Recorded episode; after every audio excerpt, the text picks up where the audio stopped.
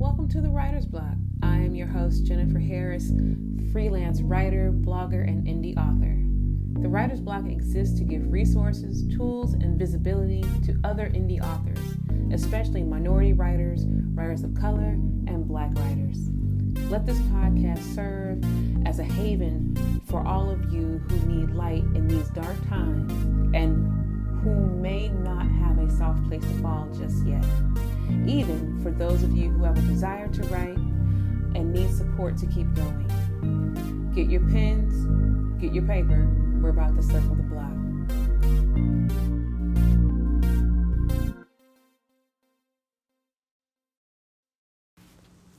Hello, hello, hello, hello, hello, dear ones. It is your girl, Jen Harris, once more, yet again, still to remind you that I'm still on this side of the grass in the land of the living and still being a writing troublemaker. I have missed you all so much. So, in that missing, let us get into it, shall we?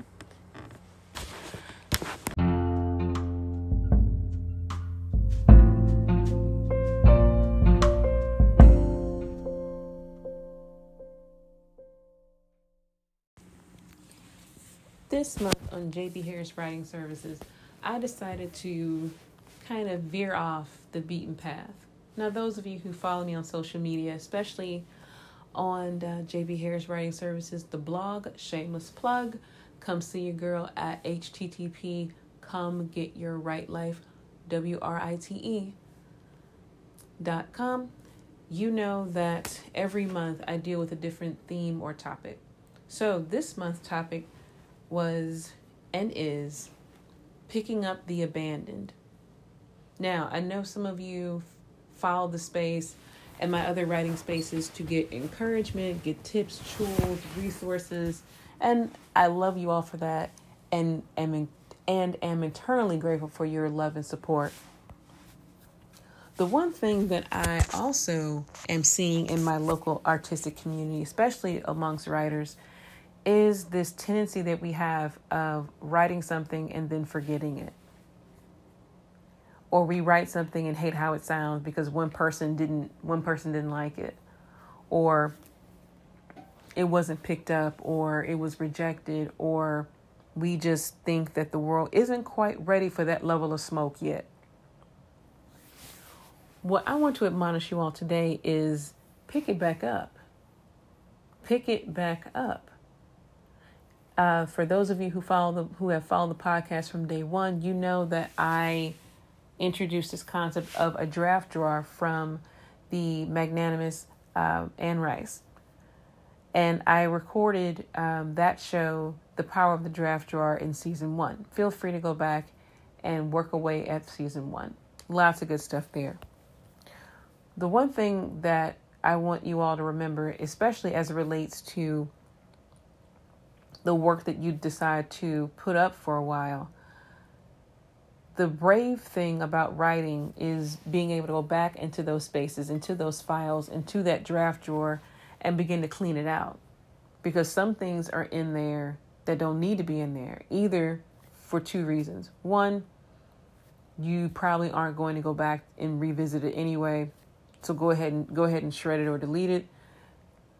Or two, you're scared to see what you find. Sometimes the work that you want to complete, the work that you want to do, you haven't completed yet. You may come across some work in your draft drawer which you literally may have forgotten about. I personally have found myself, I've found whole manuscripts of like little QuickBooks or short stories that I've written on my desktop and just haven't gotten back to it. So sometimes one of the ways you can alleviate your writer's block is to go through your draft drawer. See what's there and begin to work away at that. There is nothing wrong with that. The problem that you will encounter is when you cease to develop the bravery to look through that, to look through your draft drawer, to see exactly what you have in front of you instead of always trying to finish new work. Now, those of us who write and, and those of us who subscribe to having the notebooks all over the house and the random post-its on your iPad or on your computer or the random uh, things that you have on your voice uh, message application. Guilty, I do it all the time. But the one thing I want you to remember is you have the power to be overwhelmed and not overwhelmed. What does that mean? That means you, beloved, when you are at that level of frenzy, you don't see the things that need to be created right in front of you, the things that need to be completed right in front of you, which means you need to get poised for a comeback.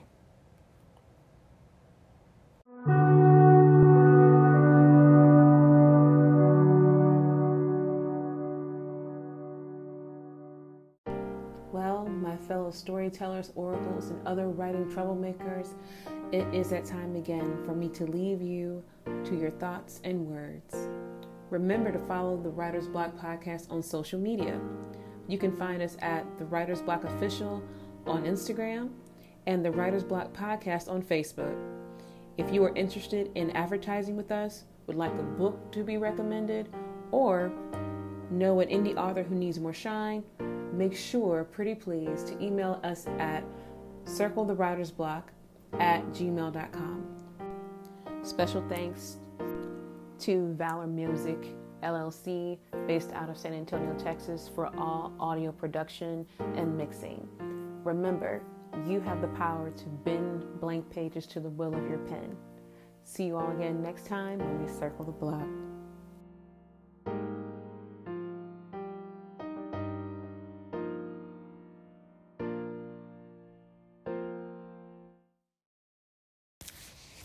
Ah, the comeback. Man, as a writer, the comeback is is always bittersweet because it's a whole process. Uh, the comeback is when you decide that you want to pick up the pen again. And you've all heard me say this before. Audre Lorde, who I quote most often because she's prolific and incredibly wise, she said that and again paraphrasing that there there are times that writers do not write and it is heartbreaking because writing is like breathing. So when you have a whole collection of work that you're trying to get done, that you're trying to get through, um, when you have your draft drawer that's overflowing, when your when your voice messenger has not been cleared out, when you just have a plethora of ideas that you're wading through, two things will happen. One, you'll either lock up and not create anything else, or two, you'll be frenzied thinking you have to complete everything. Calm down, beloved. Both things can happen, and both things don't have to happen. This is why you need the comeback. You need to be able to get to a space where you can quiet your mind, quiet your heart, and figure out what thing you want to do first. And then make your priority, your writing priority list from there. It is no shame. It is no shame as a writer to have a calendar dedicated to what you want to do. I have tr- I have done the same thing. I have looked at my draft drawer and like, oh man, I have like six or seven things here I want to do. What am I going to do first? And then not being able to figure out what I want to do first discouraged me from doing anything. And we all know that's not productive. I am also the person that when I have a cool idea, rather than writing it down, rather than writing it down all the time, sometimes I'll just put on my voice recorder and just record it. But I'm also bad about going back through it and listening to those things. So, as far as the comeback is concerned, if you, like myself, do the audio notes, make a plan at least once a month to go through that. Nothing commit, nothing super committed, nothing, you know, ironclad, but you need to look back through the work that you have potentially. Don't be so bogged down and just I gotta get the idea. I gotta get I gotta get the idea out. Every idea eventually is gonna have to either be is either is going to have to be fetted out, is gonna have to be written about, or it's gonna have to be deleted, or or shove further back. And if you shove it further back, you and I both know that you may not ever get to it. So, and poison yourself for a comeback, what are you going to do? You're going to look through your draft drawer. You're going to look at what you have there actually. It could be something as small as a title that you wrote down. It could be the the myriad of post-it notes that you have affixed to a particular spiral notebook. It could be a random catch or cache of um, resource you have concerning, you know, I don't know, Mardi Gras Indians, or you know, a, a murder mystery you have concerning a king cake, or you know, a time capsule buried at the foot of the St. Louis Arch. Begin to look through what you have already on hand. If you can look through that with a critical eye, again, not super critical because you don't want to self reject. Self reject is bad, and self rejecting is bad. But you want to look at the wealth that you already have in front of you. And if you have something that draws to you, something that speaks to you, write about that first. Ferret that idea out first. Research that idea first. Write about that idea first. And if you can do that, you will be amazed as, as to what you will find. The comeback is most potent and most advantageous when you can see yourself completing one work no matter what that is. It could be something as simple as flash fiction that you just wrote a title for. It could be something as pervasive as a novel that you stopped and started. But the comeback is totally dependent on the commitment of the author to do that which they want to do. The comeback for an author can be from a from a hiatus. It can be from a it can be from a um, particular moment of grief where you just couldn't write.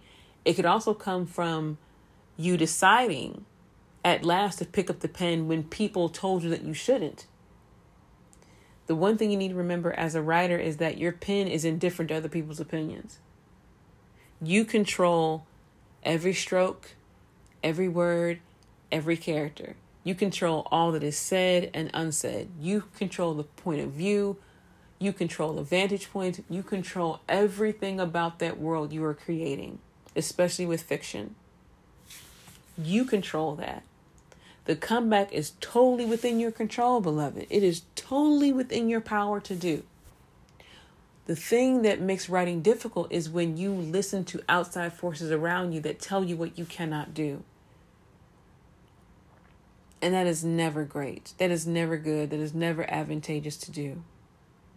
What I want you to remember today and take with you today is decide when you're going to make your comeback.